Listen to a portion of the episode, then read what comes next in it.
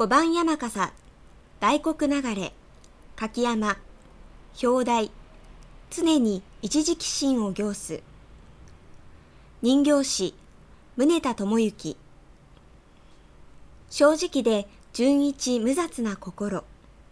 煩悩妄想で覆われることもなく、資料分別や小賢さで毒されることもない。素直で清純な心のこと。いつでもどこでも何事をするにも常にただこの直心を働かせて余念のないこと。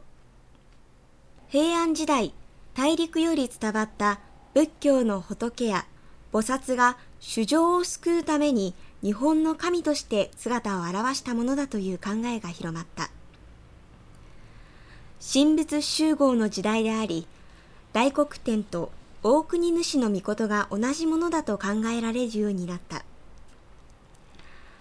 山笠は小一国史による疫病除去、最悪除去の祇園信仰と結びついて山笠神事として発展したもの。その根底には、主情を救わんとする直心の行いがある。